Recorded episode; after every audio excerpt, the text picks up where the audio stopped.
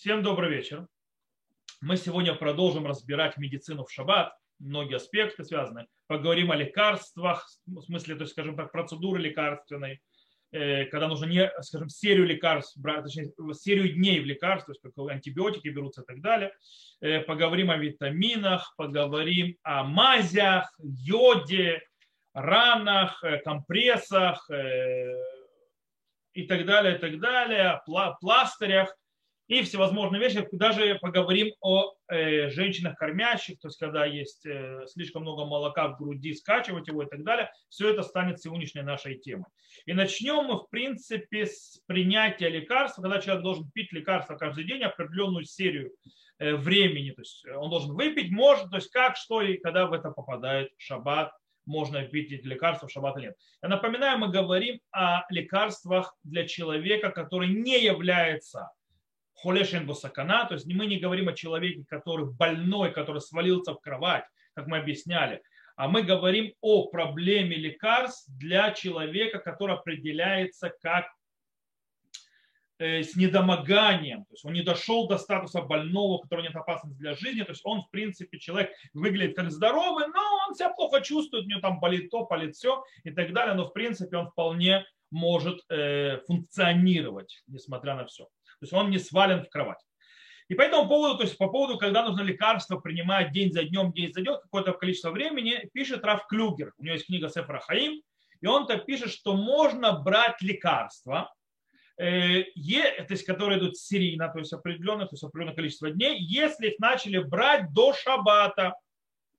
То есть если их уже начали брать до шаббата, и тогда понятно, что э, в преддверии шаббата человек прекрасно знает, что ему нужны лекарства, и поэтому, то есть, так, зират шхикация маним, то есть, этот запрет, то есть, опасение того, что человек начнет приготовить лекарство, нерелевантен, потому что знает человек, что в шаббат нужно делать лекарство, пить лекарство, так он себе приготовит в в шаббат, то есть, он приготовит до шаббата. Поэтому, когда человек пьет серию, то есть, несколько дней, и до шаббата он берет, то нет опасности, что он будет делать до шаббата, потому что он просто приготовится до шаббата, и все будет нормально.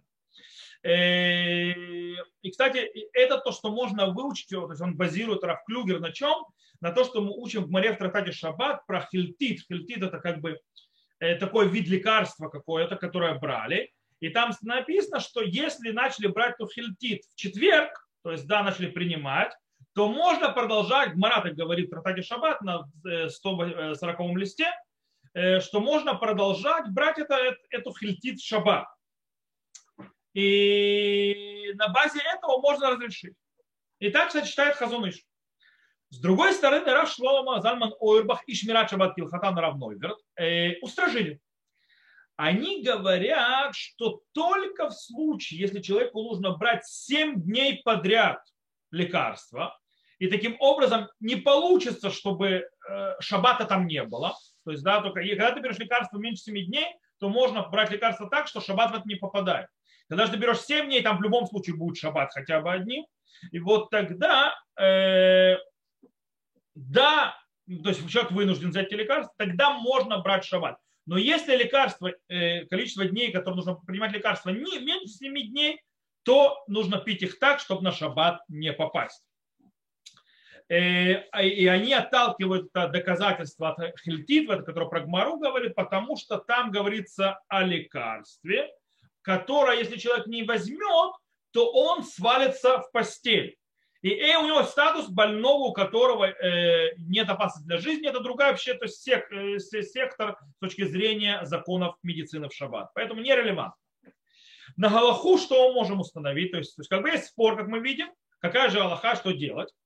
Э, скажем так, в тех лекарствах, которые требуют, э, чтобы их принимали день за днем, если человек перепрыгнет и не возьмет их в шаббат, то их эффект, их влияние, то есть будет удар, то есть будет удар по эффекту, то понятно, что человек может продолжать и пить эти лекарства в шаббат, э, тем более, если речь идет о лекарствах, которые делают э, скажем, производственные лекарства, не в домашних условиях, скажем так, не в аптеках природных, а настоя... то есть лекарства, которые делают только на заводе, в этом случае понятно, что у нас еще больше возможностей облегчить, потому что нет подозрений, нет опасности того, что человек э, может, скажем так, теоретически начать готовить себе лекарства. Невозможно. Кстати, то же самое происходит с женщиной, например, которая берет э, э, противозачаточные, э, противозачаточные таблетки. Противозачаточные таблетки нужно брать э, каждый день. Более того, для того, чтобы не было проблем э, с кровью и с выделениями кровяными из-за гормонных систем, э, то есть гормонных вещей, то врачи рекомендуют э, брать лекарства в определенное даже время. То есть эти таблетки для того, чтобы не было, сохранять гормональный баланс и не было проблем с то, что называется с недой из-за того, из-за того, что будут кровяные пятна. Таким образом, женщина такая может продолжать брать эти противозачаточные таблетки спокойно каждый день в определенный час, даже в шаббат. Вопрос, который поднимается про витамины. Есть люди, которые они не больны, но они берут витамины. Что с этим? Можно ли брать в шаббат витамины? Дело в том, что Шурхана Рух э, пишет, что говорит, что в принципе здоровому человеку можно брать э, ту вещь, которая бы, то есть есть те вещи, которые обычно едят больные. То есть, да, то есть есть, то есть есть что-то, что больные едят для того, чтобы лечиться. Здоровый человек может брать это и есть шаббат, несмотря на то, что для больного это лекарство. Э, и таким образом выходит вроде бы то же самое с витаминами. По идее, витамин нужен для больных, но берут витамины, конечно, здоровые люди для того, чтобы не стать больными. Таким образом, это вроде те вещи, которые едят здоровые люди, хоть это вроде и лекарства, то это вроде можно. С другой стороны, Маген Авраам, Мишнабура за ним, говорят, что человек, который берет лекарства для того, чтобы усилить свой, скажем так, мизго, чтобы он был более крепким, и для медицинских целей, в принципе, по-настоящему для медицинских целей, что ты не больной, но ты хочешь быть более крепким, чтобы ты не заболел, то они говорят, что такие вещи даже здоровому человеку брать, то есть принимать нельзя в шаббат. Э, вроде бы, то есть получается, они, э, получается витамины нельзя. Э, Рамуши Файнштейн, э, скажем так, под, привел доказательства подтверждения именно подхода Шурхана Руха, э, в отличие от подхода Магена Авраама и Мишна Бура. И приводит, что как Шурхана Рух считает и Рама, Раби Моше Исалиш, и Бах, и, и вообще, то есть он привел, скажем так, большие вопросы поднял по поводу доказательств, которые приводит Маген Авраам к своей, э, своему подходу. С другой стороны, на практику Рав Моше Файнштейн не, э, скажем так, не, разреш... не обошел Маген Авраам. Он, да, решил, что все-таки Маген Авраам не то, что заслужит, а что стоит прислушаться к Маген Аврааму. Э, почему? Потому что в Ливуше у Примагадим похожий подход. То есть, да, он не единственный в своем мнении, и Мишна броет за ним. И таким образом он немножечко, э, Рамоши Файнштейн, э, сужает, скажем так, рамки разрешения брать витамин. И он говорит так, что он говорит, что человеку абсолютно здоровому можно брать, то есть для того, чтобы не заболеть, чтобы, скажем, укрепить себя, можно брать витамин. Но человек, который себя чувствует чуть-чуть слабым, то есть начинается какое-то недомогание, то он уже попадает под статус э, боль, э, то есть человека, который попадает под статус гзыры, то есть да, гзыра то есть под статус запрета мудрецов, и таким образом он не разрешает брать. И так приводит Лихотулам, то есть Дара Вадиесеф, вроде Орлицион, Раба Шауль, э, что в принципе для человека здорового можно брать витамины, как и Рамоша Файш, э, базируясь на шуханарухе, что в конце концов это еда для здоровых людей. То есть витамины в основном здоровые принимают. С другой стороны, э, как мы сказали, Рав э, Мишна Бурахов полностью запретил все это здоровым людям.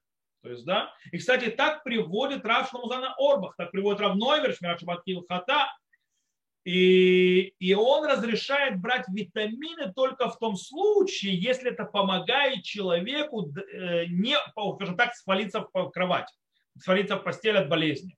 Только для этого он разрешает брать витамины. То есть витамины, которые э, держат человека от попадания в статус больного. Э, кстати, туда же склоняется ход Шаббат, несмотря на то, что он упомянул Рамоши Файнштейна. И поэтому, например, а, Урхот Шаббат написал, что не, э, не брать то, что называется железо, то есть да, витамины железа не брать в шаббат, э, только, но только в случае, если врач говорит, что человек обязан брать их каждый день.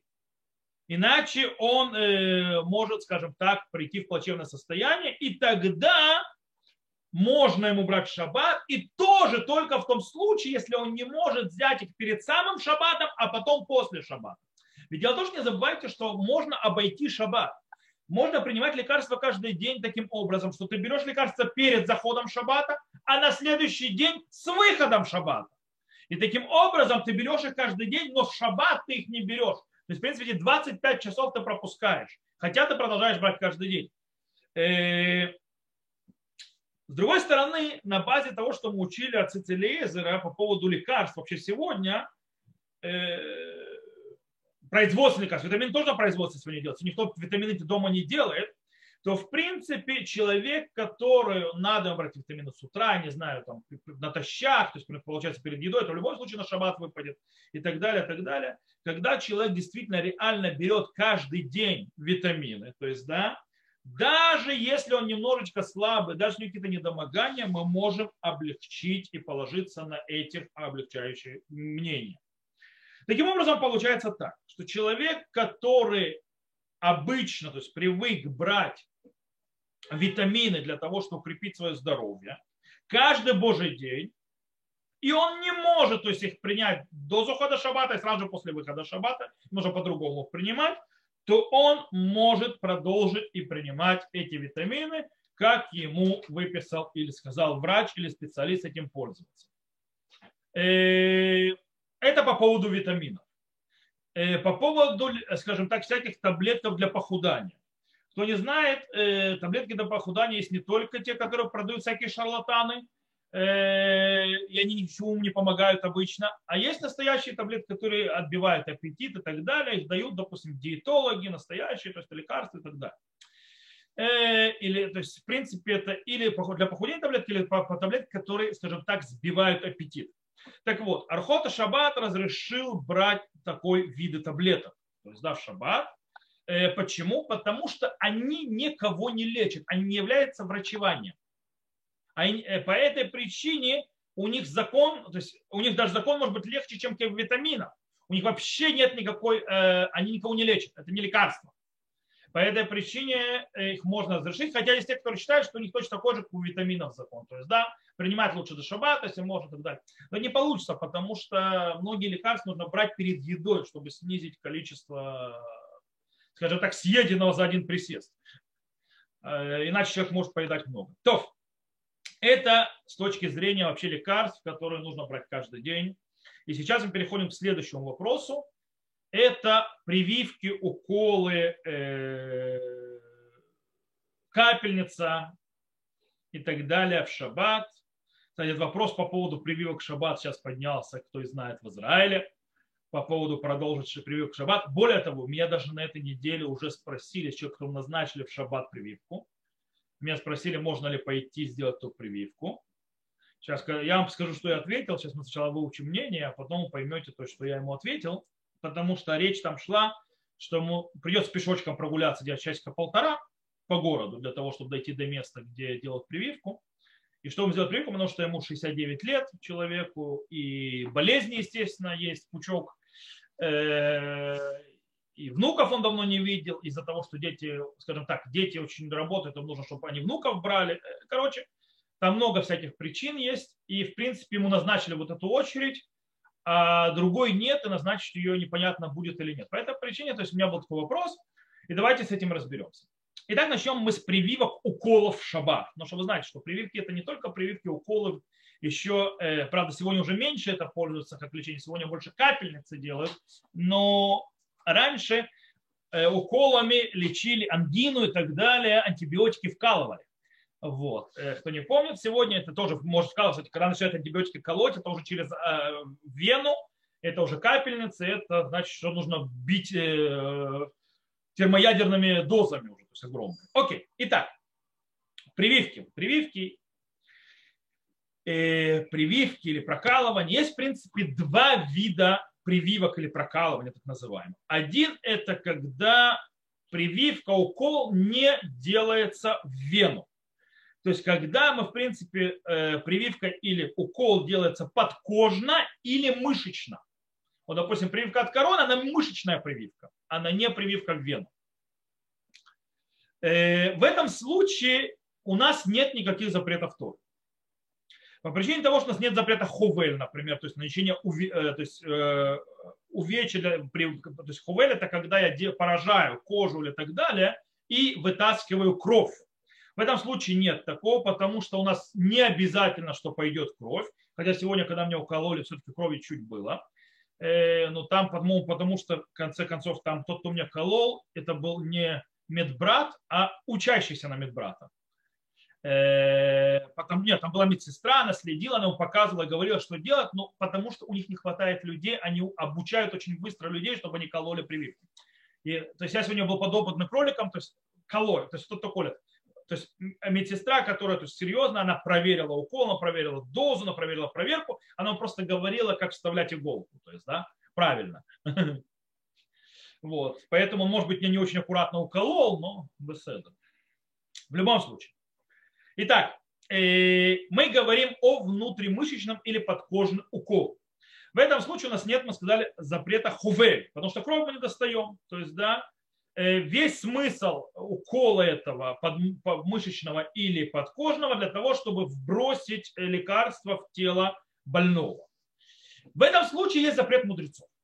Э, запрет мудрецов лечения, то есть от слова рефуа, то есть шикат аманим и так далее – Э, и по идее человеку, который хулеши нафали мешках, то есть человек, который попадает в статус хулеши энбусакана, то есть нету, э, то есть его жизни, или страдающий всем своим телом, то есть, да, хотя у него нету статуса человека, который э, лежит в кровати, должен лежать в кровати, но он страдает, им разрешено делать эту прививку по определению, то есть, да, потому что в ней запрет медицины в шаббат, и только в этом проблема. Но понятно, что эту прививку не делают, потому что есть запрет мудрецов, человеку, который, скажем так, просто не хорошо чувствует, или он абсолютно здоровый человек, выглядит здоровым. И только если он в этом случае страдает, то можно, чтобы его сделал не еврей. В моем случае, допустим, сегодня меня колол араб. Поэтому, как бы, ну, правда, не шаббат. Э, так вот, э, почему? Потому что это швуд, дешвуд лимитстер, мы уже учили. Так выходит Шфанаруха, э, если кто не помнит. Мы объясняли, то есть это, что если швуд, швуд, дешвуд, то есть двойной дарабанан при страдании, то даже человек, который не больной, можно это сделать. Есть другой вид укола, укола или так далее, или прокола. Это когда мы делаем укол или вводим иглу внутрь вены. То есть, да, внутривенная прока укол в этом случае, по мнению Хазун Иша, мы нарушаем запрет Торы. Почему? Потому что есть в этом запрет даш. Даш это, это то есть как бы как, как зерно достается из э, даш, это молоть. То есть не молоть, а выбивать зерно из колоса. И это то же самое, когда, то есть, когда сухе, то есть когда мы выжимаем, э, допустим, виноград или вино, это тоже это производное от даш. Он говорит, Даш, почему? Потому что когда мы вводим иглу в вену, мы берем оттуда, то есть э, внутрь шприца, которым вводим, берем кровь. То есть сначала кровь поднимается. Почему это нам нужно делать? Для того, чтобы нам, мы видели, что иголка попала реально в вену. То есть для, поэтому мы то есть, немного крови вытаскиваем. И, э, и по этой причине Хазон Иш говорит, что это запрет Торы. И с этим проблема. С другой стороны, Лохот Шаббат пишет, что нет, что запрет мешум хувель. Хувель, то есть мы сказали, наносим увечья по коже, по телу, так, чтобы вышла кровь. И выходит кровь. Мы попадаем в вену, выносим кровь. Но Рав Шломо Зальман Орба говорит, нету в этом запрета Торы тоже. Только запрет мудрецов. Почему? Потому что там мелахаша и натрихали гуфа.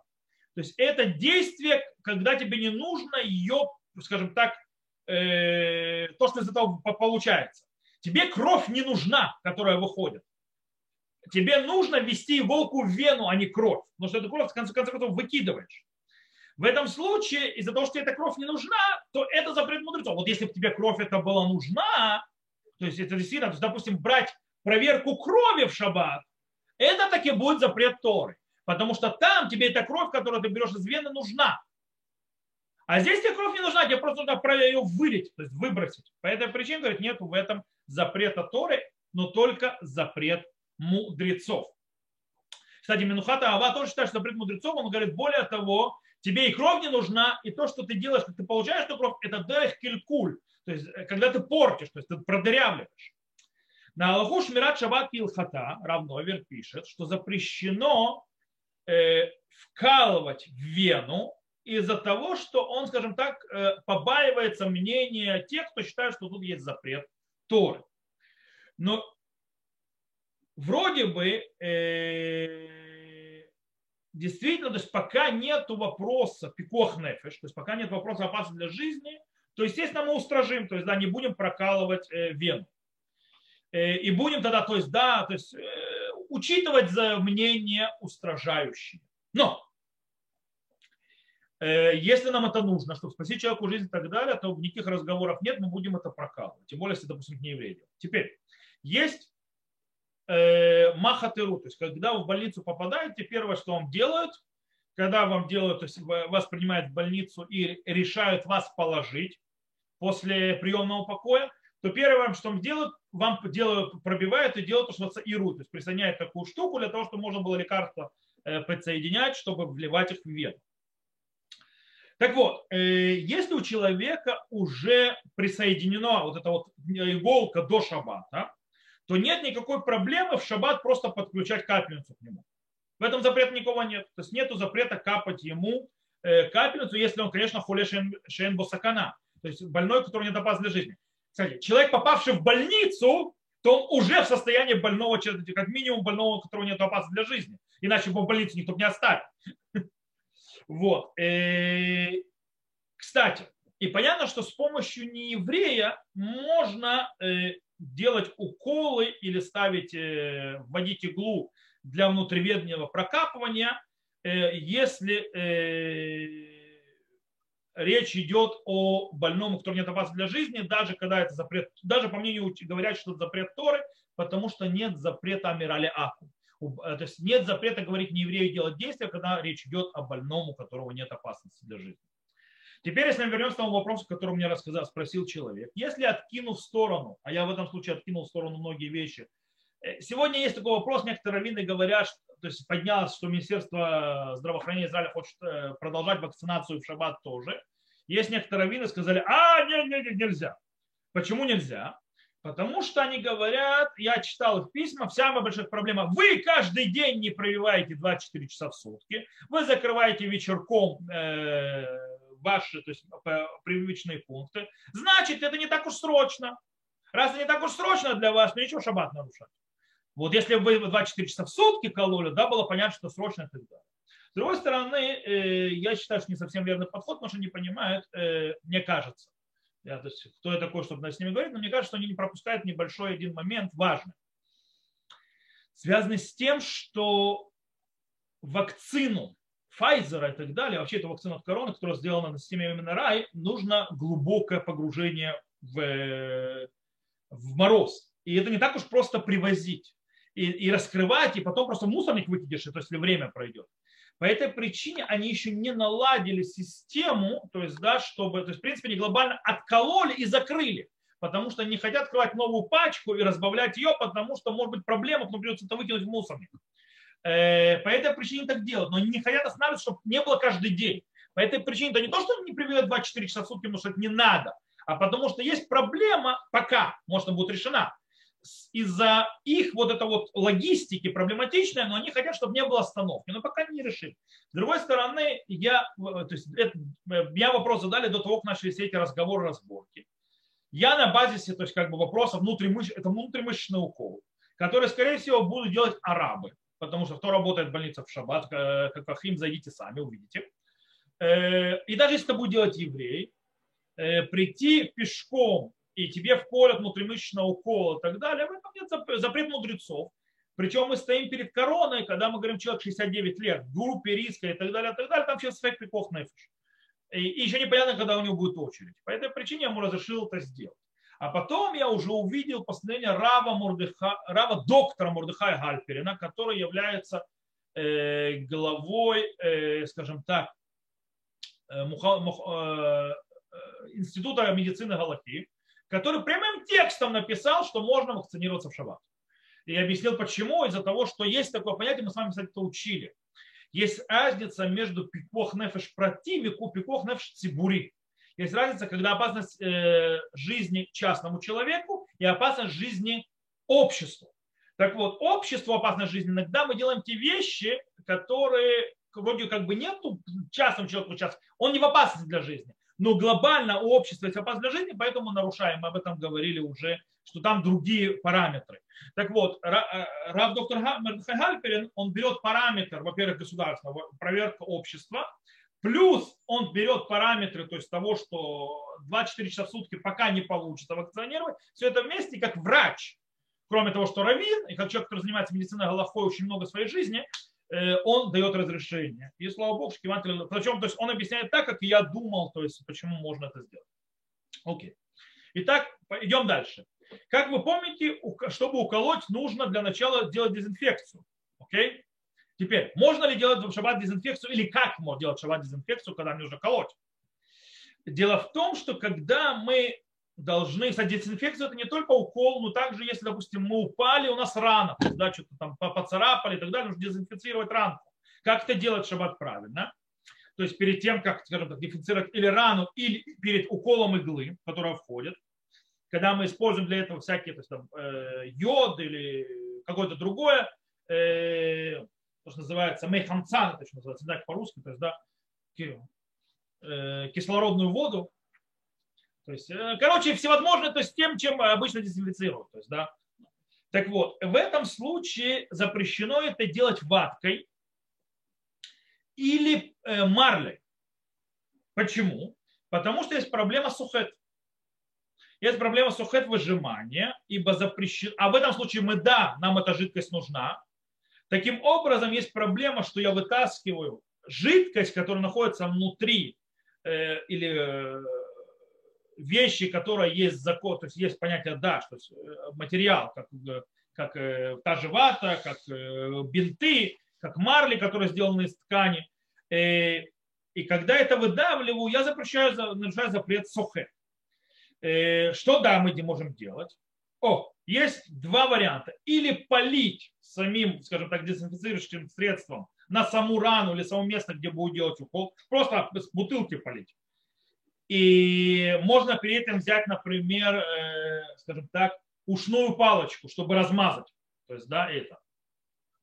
То есть по месту. То есть можно взять так, налить и ушной палочкой размазать, э, не давя. Или взять синтетическую, то есть, да, какое что-то. Кстати, то, что мне сегодня кололи, например, чем мне смазывали, это явно синтетика.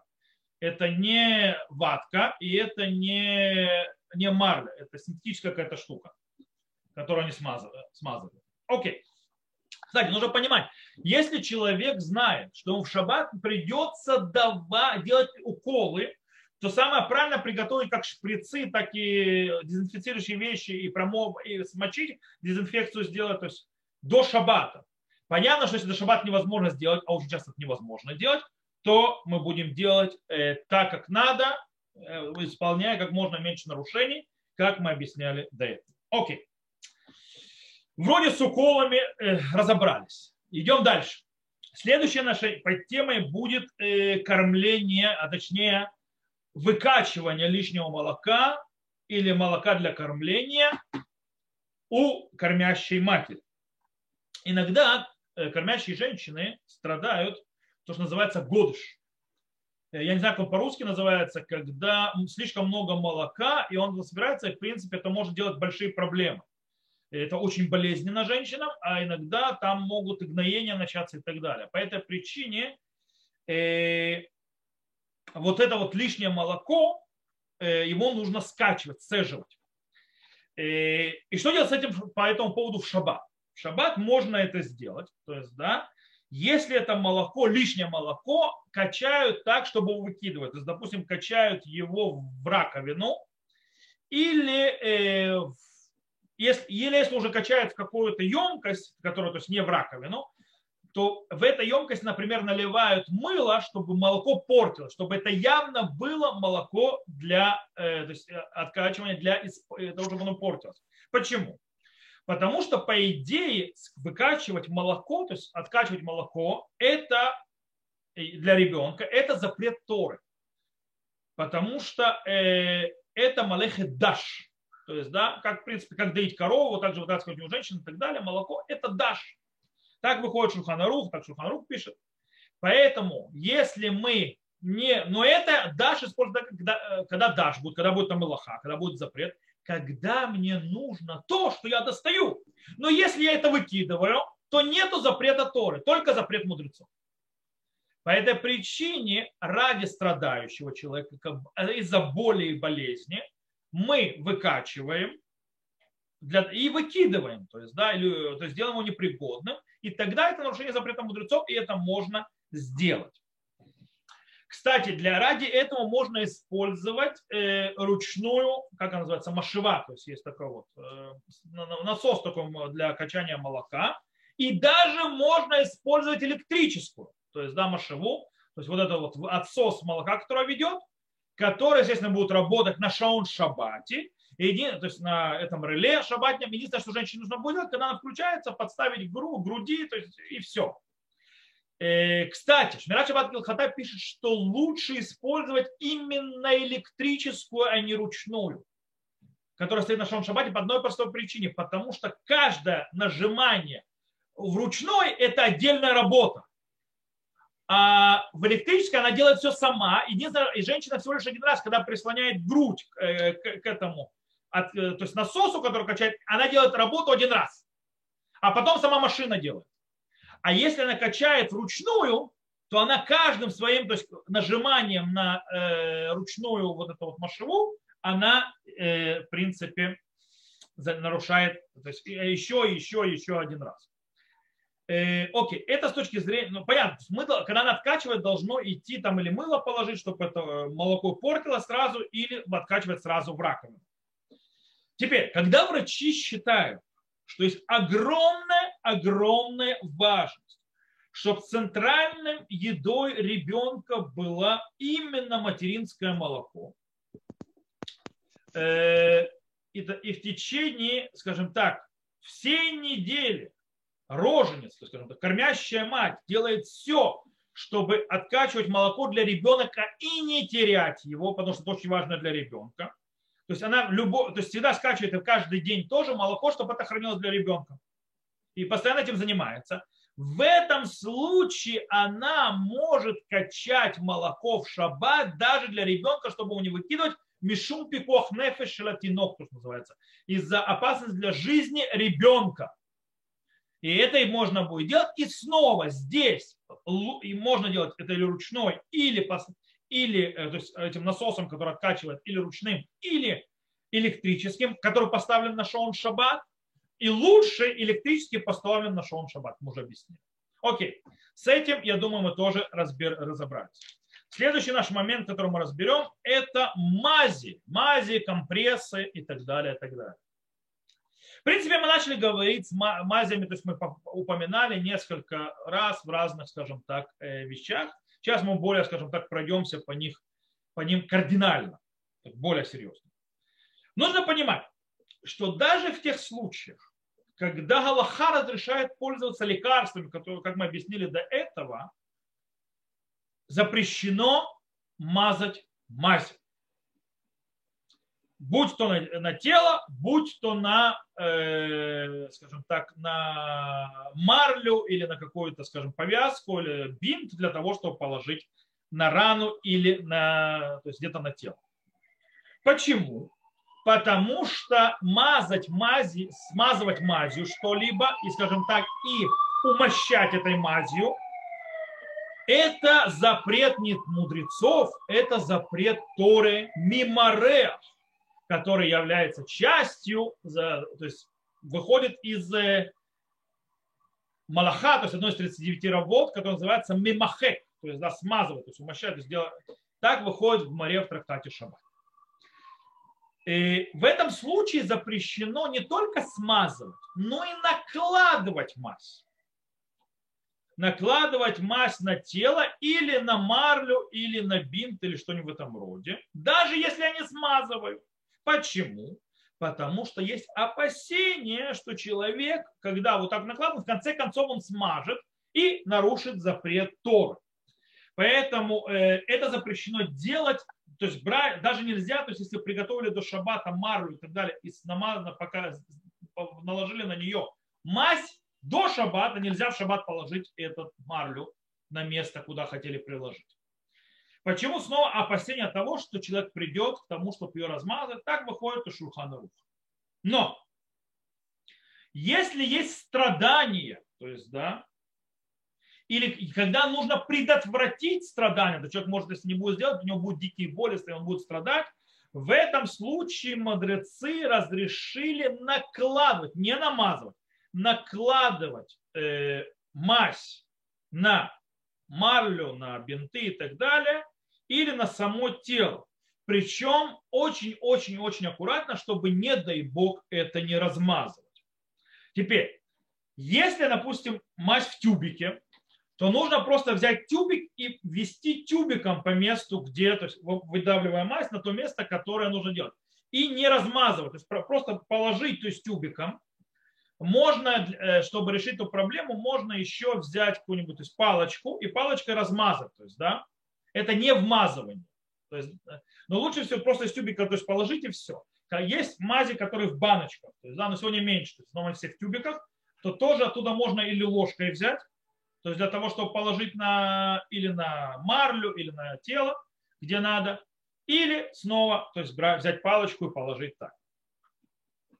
Э, кстати, в этом случае, если даже, вот, допустим, я положил на марлю или на какую-нибудь, скажем так, э, повязку, мазь, и я ее кладу потом на рану и прижал, несмотря на то, что мазь разъезжается, как бы это не считается намазать. Okay? И если человек сильно страдает, то в этом можно обличить, так выходит Шмират Шаббат Килхата.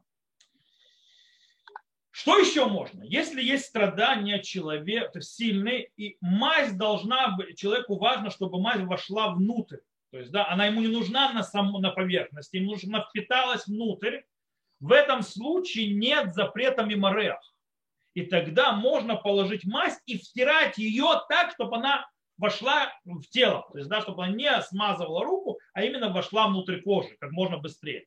Если человек втирает для того, чтобы это вошло внутрь кожи, и, и, и это он делает из-за того, что если он это не, не сделает, то у него будет боли, или будет он страдать, то здесь тоже можно облегчить. Так выходит из слов Шамират Шабат Килхата от имени Рав Шлому Зальмана Орбаха. Э, я думаю, с мазями понятно стало. И пойдем к компрессам. Компрессы. Не знаю, сколько сегодня компрессы используются это больше уже сегодня, скажем так, бабушкины э, рецепты э, снижения жара и так далее. И, но в принципе, если человек страдает от, больш, от страшной, то есть от боли, которая, скажем так, ослабляет все его тело, то он является холе шеэн бусакана. О, и вот для такого человека можно делать компрессы. Ниже этого то есть уровня болезни, компрессы делать нельзя, потому что компрессы, мы сейчас увидим, то есть это, их и так то есть не очень легко делать. И даже то, что мы делаем, это запреты мудрецов. И это не разрешили для людей, которых не являются в статусе хулешен бусакан, человек действительно реально, то есть от боли, головной или так далее, то есть он э, ослабевает полностью. Итак, а как же делать компресс правильно, чтобы не нарушать запреты? То есть там же запрет тоже очень близко гуляет. И, а запрет Тору нарушать нельзя, потому что тут нет опасности для жизни. Шмират Шаббат Килхата говорит, что нужно делать? Нужно брать тряпки, то есть там полотенца и так далее, которые смочены до шаббата. Их использовать. Почему? Э, Причем, то есть в этом случае дальше, э, то есть почему? Потому что мочить ткань тряпку или так далее, или полотенце, даже если оно чистое, по некоторым мнениям, некоторых логических авторитетов, это запрет Торы. Мишум мехабес, кибус. И это проблема. Но иногда у человека нет, у человека, то есть боль и так далее, но нет у него намоченных тряпок. Что делать? Значит, он может взять сухие тряпки и намочить их в крашеной воде. Почему? Потому что, когда я покладу это в крашеную воду, то это э, является не э, стирка, а пачканье. А пачканье в шаббат не запрещено. Теперь, у человека может быть не быть воды с краской. Специально для этого воду нельзя в шаббат делать краску, добавлять, чтобы делать такую воду. Что делать? Тогда человек должен взять абсолютно тотальные чистые или тряпки, или, то есть, там, не знаю, полотенца и так далее, чистые, чистые, чистые, потому что, по мнению большинства галактических авторитетов, абсолютно чистая вещь, когда я мочу, нет в этом а, кибус, то есть нет в этом стирки. Почему? Потому что я не стираю абсолютно чистые вещи, то есть тем, что я смачиваю водой. Смачивают водой для того, чтобы стирать грязно. Поэтому, если абсолютно чистое, это не кибус, но это запрет мудрецов. Кстати, тут еще одна очень интересная вещь. Если есть много, вот я смочила, она теперь мокрая. Если слишком много воды, мне нужно вы, это как-то, то есть немножко слить эту воду, как выжать немного воду. Это нельзя делать, потому что там это мифарек, это даш. Что делать? Он мо, то есть только если это цветная вода, то есть, то есть если вода то есть с, с краской, то тогда, если сильно, то есть надо, можно выжать слегка в раковину тогда в этом случае нету мифарек, то есть да, нету в этом случае запрещенной действия в шаббат. Короче, с компрессами это еще те проблемы, но я говорю, поэтому сегодня, по-моему, компрессы, кто делает, лучше с ними не заморачиваться. На чем все это стоит? То есть, дело в том, что это стоит на том, что человек, который, если ему не сделать компресс, у него есть такая боль, она ослабляет его все тело, он считается хулешен босакана, то есть да, больной, у которого нет опасности для жизни. И ради него разрешили швуд, то есть да, запрет мудрецов. И таким образом, бдява, то есть да, постфактум, э, можно на, намочить чистую вещь, потому что максимум здесь есть, даже устрашающим мнением, максимум здесь есть запрет мудрецов. Окей, теперь нас поговорим о пластырях и, скажем так, э, всевозможных бинтах на ранах и так далее. Можно ли пользоваться пластырем в шаббат? Из того, что Ханаруха выходит что можно в шаббат приклеивать пластырь к телу, то есть, да, если надо. Для того, чтобы даже для того, чтобы защитить тело от чтобы э, рана, то есть не, не была открытая, и чтобы на нее вся, ничего не попадало. Или это, скажем так, э, слабое место, и мы хотим, чтобы оно не прикасалось к одежде, к обуви и не раздражалось, или к другим вещам. Например, иногда туфли, когда натирают, то люди приклеивают то есть, э, пластырь, чтобы не натирало. Это можно делать в шаббат. Почему? Э, кстати, причем это можно делать даже, когда у человека просто неприятное ощущение, он себя нехорошо чувствует, даже не будучи больным. Почему? Потому что пластырь ничего не лечит. Кстати, нужно детям объяснить. Многие дети, когда что-то болит и так далее, почему-то считают, что пластырь лечит. То есть они приходят просить пластырь для того, чтобы их, типа, у меня болит и так далее, сделай мне, наложи мне пластырь. Пластырь не лечит ничего. То, что делает пластырь, он только защищает. Его задача защищать.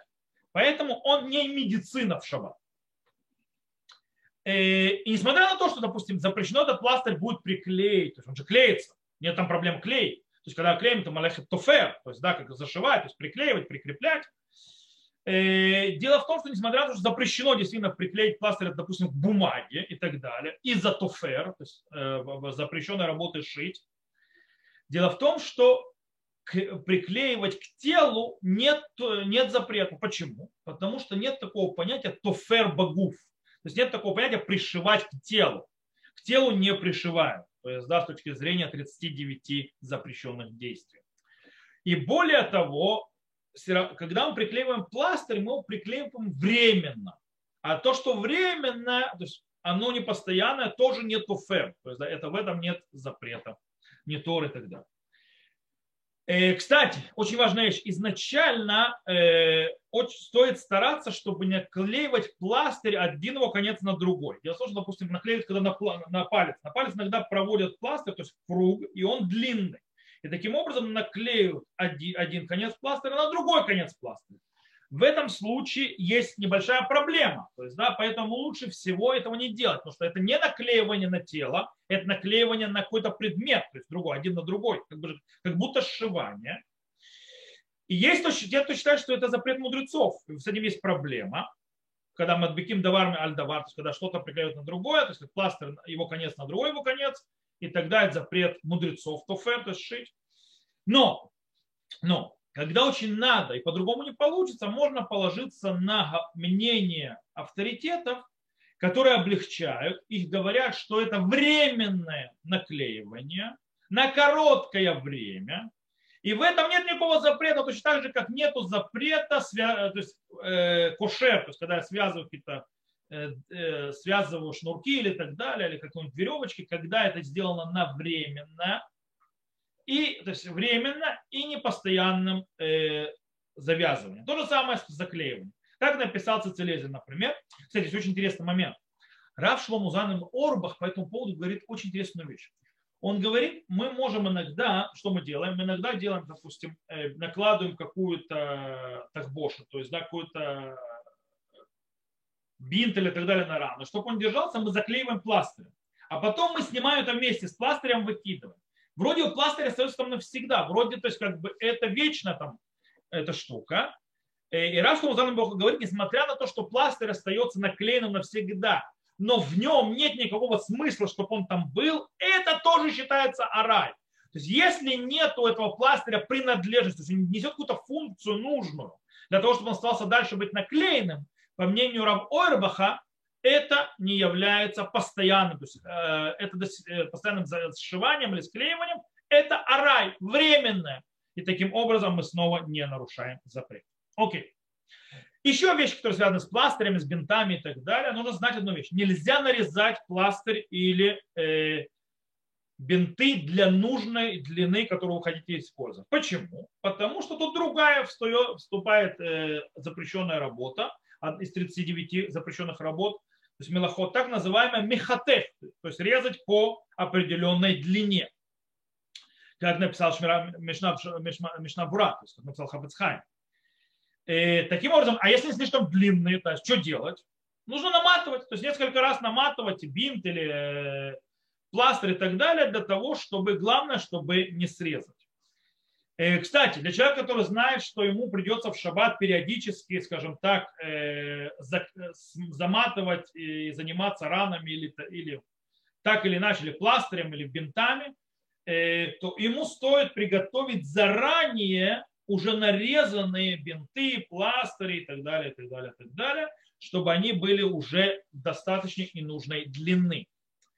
Кстати, стоит приготовить также э, то, как их скреплять, то есть эти бинты, чтобы они держались. Или, допустим, э, есть такие специальные, то есть э, рукав, то есть да, надевающийся. Есть рукав, который надевается на бинты, и он держит бинты. То есть такой вид есть, например, специальные, такая вот как бы с такими зубчиками резиночка. Она тоже захватывает бинты и держит.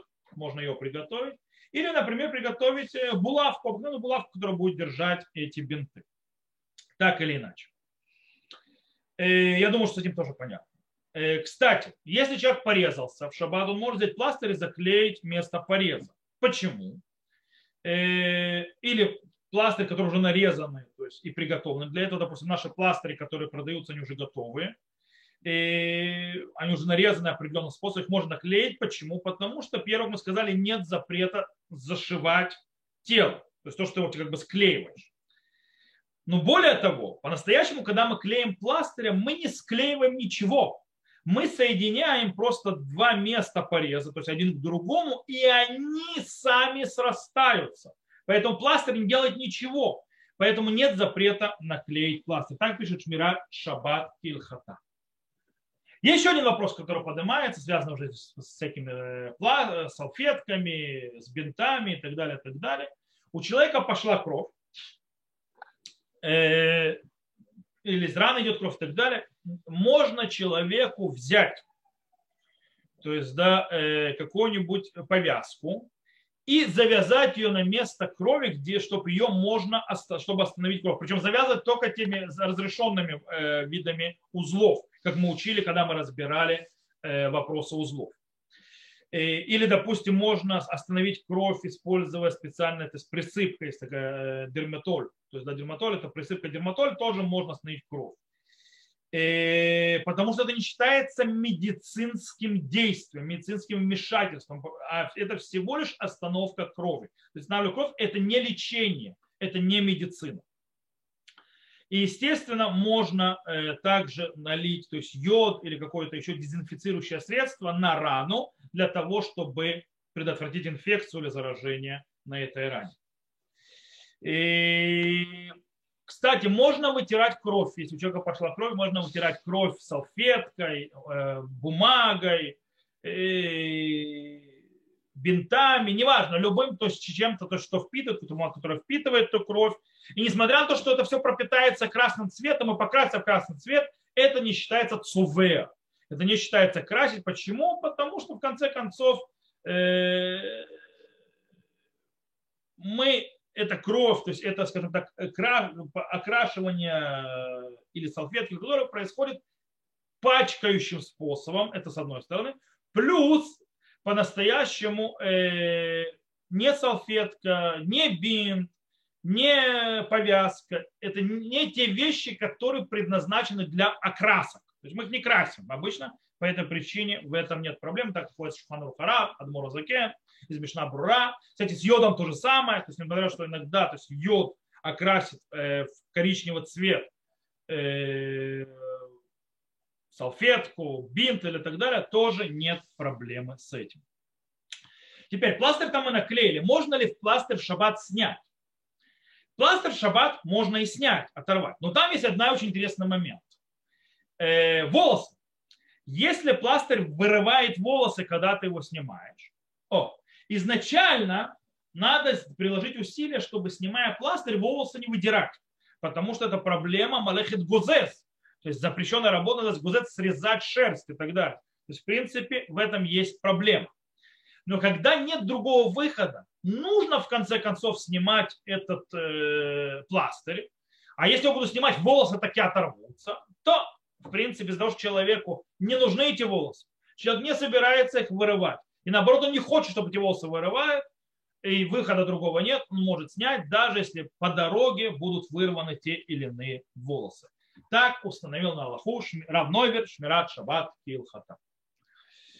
И последний, наверное, момент, который мы разберем, очень короткая вещь, это по поводу открывать или вытаскивать лекарства из их упаковки в шаббат. Э, когда мы разрешаем использовать лекарства в шаббат, витамины и так далее, так мы уже объяснили на последних двух уроках, и это лекарство находится внутри, э, скажем так, э, своей упаковки. Закрыто. Или это найлон, то есть да, это нейлоновое, или это бумажное, или картонное, неважно. Можно разорвать и раскрыть эту упаковку для того, чтобы вытащить лекарство, которое нам нужно. Есть те, которые устражают и делают так, когда они разрывают упаковку, они разрывают ее так, чтобы она была непригодна больше ни для какого использования повторного для этого лекарства. Это устражение. Когда нам нужно коробку сохранить, то, понятно, мы можем облегчить. И э, очень часто на упаковке, особенно когда у нас лекарство есть внутри, и мы нажимаем, открываем, там есть название лекарства, всякие буквы. Изначально стоит, скажем так, делать аккуратно, чтобы не разрывать не, то есть буквы, потому что так и происходит, они стираются таким образом. Когда я открываю и разрываю буквы, то я стираю. Но по факту, когда по-другому невозможно открыть упаковку, если я то есть не буду разрывать буквы, то я просто не достану лекарства, то можно доставать лекарства даже так, что буквы будут разрываться, таким образом стираться. Почему? Потому что человек не подразумевает стирать буквы. И, и даже когда они уже стираются, они стираются, скажем так, э, не э, позитивным путем, а путем разрушения, путем ломания. И в этом нет проблем. Кстати, есть пластиковые коробки. Иногда пластиковые коробки закрыты специальным кольцом, э, одноразовым, которое временно. Можно ли это кольцо снять в шаббат? То есть раскрыть, то есть, скажем так, пластиковые всякие коробки, когда крышечку открыть и так далее. Коробку. На Аллаху можно это сделать. Можно это одноразовое это кольцо, это одноразовые то есть пробки эти снять, сорвать, убрать по причине того, что не надо бояться, что из-за того, что я это убираю, я делаю, как бы создаю новый предмет, новую емкость, новую посуду, которой не было до этого. Потому что не так. упаковка пластиковая, то есть сама коробочка, скажем так, э, была и до этого, и крышечка тоже была уже сделана.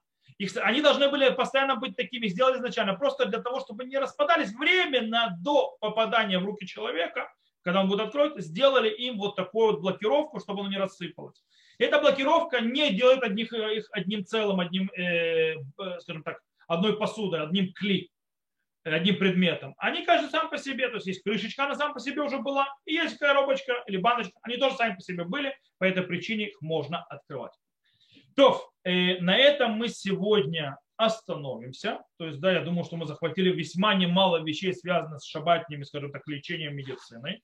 С Божьей помощью на следующем уроке продолжим с термометрами, лечением так, сяк, всевозможные вещи, вещи связанные с лечением, посещение врачей, может быть, то есть, да, поговорим об этом. Но на сегодня мы остановимся здесь. Тот, кто нас слушает записи, всего хорошего. До новых встреч. Увидимся.